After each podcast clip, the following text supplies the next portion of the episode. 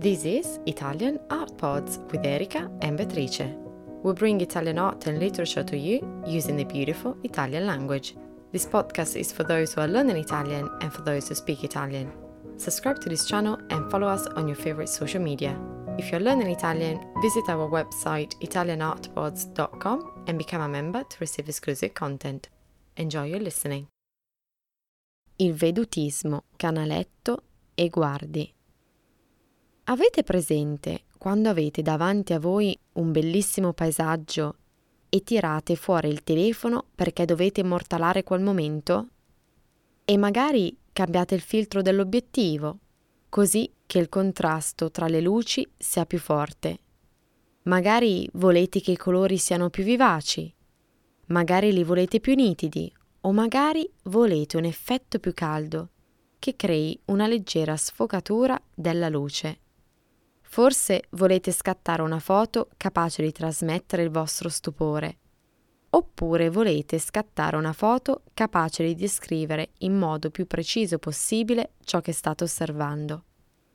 Ecco, ammirare i quadri raffiguranti Venezia dipinti da Canaletto e Guardi è come guardare due foto dello stesso panorama, ma con due filtri diversi. Canaletto sarebbe un filtro nitido e preciso, quello che usereste per evidenziare tutti i minimi dettagli di ciò che state ammirando. Mentre guardi sarebbe un filtro meno nitido, ma più caldo, dove la precisione passa in secondo piano per lasciar posto al sentimento della visione. Ma chi sono questi due personaggi? E perché si ritrovano a Venezia a dipingere gli stessi soggetti quasi negli stessi anni? In questo episodio voglio raccontarvi come questi due artisti arrivarono a realizzare questi tipi particolari di paesaggi che potete oggi ammirare in diversi musei, come la National Gallery di Londra, il Museo di Fine Arts di Boston, la Pinacoteca del Castello Sforzesco di Milano e molti altri. Canaletto e Guardi nacquero entrambi a Venezia il primo nel 1697, mentre il secondo circa una decina di anni più tardi, nel 1712. Si ritrovarono entrambi a cavalcare l'onda di un genere pittorico che stava prendendo piede verso la metà del Settecento. Il vedutismo. Sebbene sia facile associare il vedutismo a Venezia, in realtà questo genere pittorico nacque in Olanda, dove i pittori stavano sperimentando con un'invenzione di circa un secolo prima, che nel tempo però era stata perfezionata, la camera ottica. Proprio in questi anni, infatti, ci fu un elevato interesse in diversi campi di studio, tra cui la geometria e l'ottica, che consentirono alla camera ottica di diffondersi. Dobbiamo infatti tenere presente che il Settecento fu il secolo dell'illuminismo, in cui la ragione, la razionalità scientifica ed intellettuale e gli studi in diversi settori erano visti come elementi essenziali per il progresso della società. E così la camera ottica, che non era nient'altro che l'antenata della macchina fotografica, diventò un oggetto molto interessante per i pittori olandesi, che iniziarono ad utilizzarla per creare dei dipinti identici alla realtà che si poteva osservare ad occhio nudo.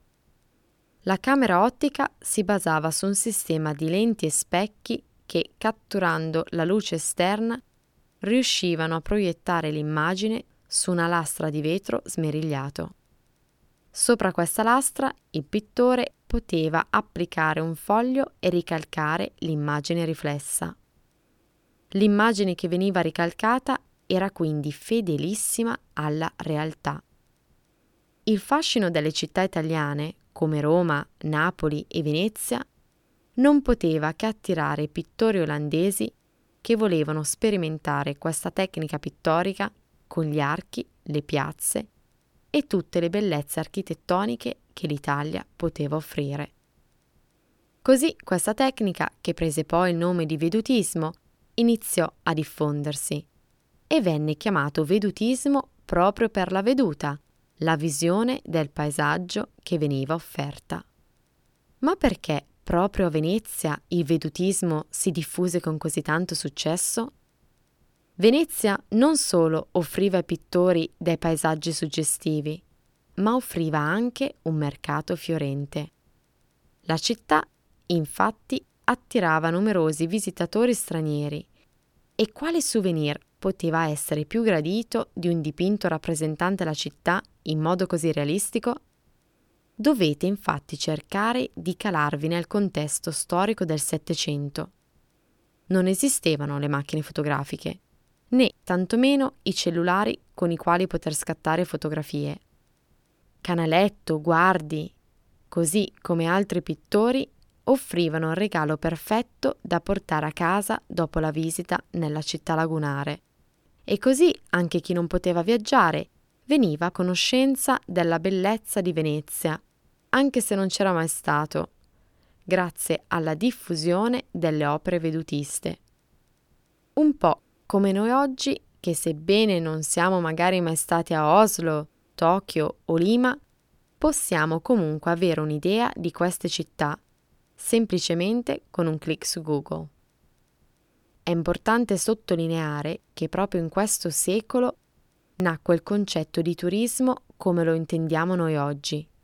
In questo periodo si affermò un nuovo ceto sociale, la borghesia industriale, composto in un certo senso dai nuovi ricchi, che stavano scoprendo il desiderio di viaggiare, di esplorare. Il vedutismo si prestava benissimo a questo nuovo interesse. Era infatti un modo per esaltare la bellezza delle città con le loro diverse atmosfere. L'immagine di Venezia, in un quadro, faceva nascere il desiderio di visitarla, esattamente come succede a noi contemporanei quando vediamo su Instagram la foto pubblicata da un nostro amico che si trova in una bellissima piazza, magari con le luci della sera. Se quindi in precedenza, nelle rappresentazioni artistiche, il paesaggio era principalmente utilizzato come sfondo, come simbolo o come contesto, ora diveniva elemento centrale dell'opera e ciò si addiceva ai nuovi committenti, che non erano più solo gli aristocratici, i quali potevano vantare una certa cultura, una certa raffinatezza di gusti, ma erano i borghesi. Prima si puntava ad esaltare il potere, i temi culturali e quelli mitologici.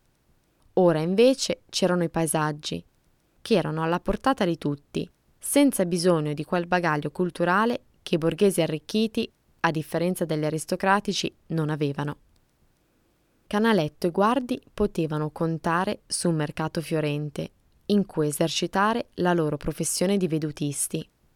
Particolarmente interessato a questo genere era il mercato inglese, tant'è che Canaletto si trasferì a Londra per una decina di anni, dove realizzò diverse vedute dello stesso stile.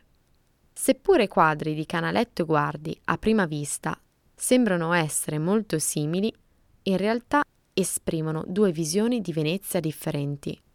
Come già accennato, Canaletto era meticoloso, abbozzava disegni preparatori grazie alla camera ottica, studiava attentamente i colori da rappresentare e la geometria architettonica delle vedute, con l'obiettivo di riprodurre la realtà in modo più preciso possibile. Guardi, invece, usava raramente la camera ottica, reinterpretava la visione tramite un approccio più sentimentale, tanto che con le sue opere ci restituisce una Venezia più idealizzata, meno realistica, dove le proporzioni e i colori risultano alterati. Quando vado nei musei dove sono esposte le opere di questi due artisti, mi diverto sempre a indovinare l'autore prima di leggere le didascalie. Se all'inizio sembra impossibile distinguerli, vi assicuro che una volta capito il loro stile non potrete più confonderli. Siamo ora giunti alla fine di questo episodio e vi voglio lasciare con una breve riflessione. Tenendo conto dei secoli che ci separano da Canaletto e Guardi, mi fa sorridere notare come le cose alla fine abbiano cambiato solo forma, ma siano sempre le stesse.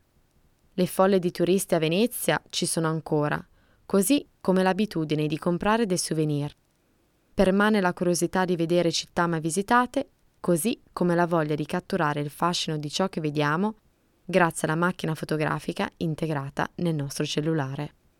You've been listening to Italian Art Pods. Don't forget to subscribe to this channel and leave your review. You can also follow us on your favorite social media platform. Visit our website italianartpods.com to receive exclusive content, get in touch, or make a donation if you're enjoying the show. Thank you for listening.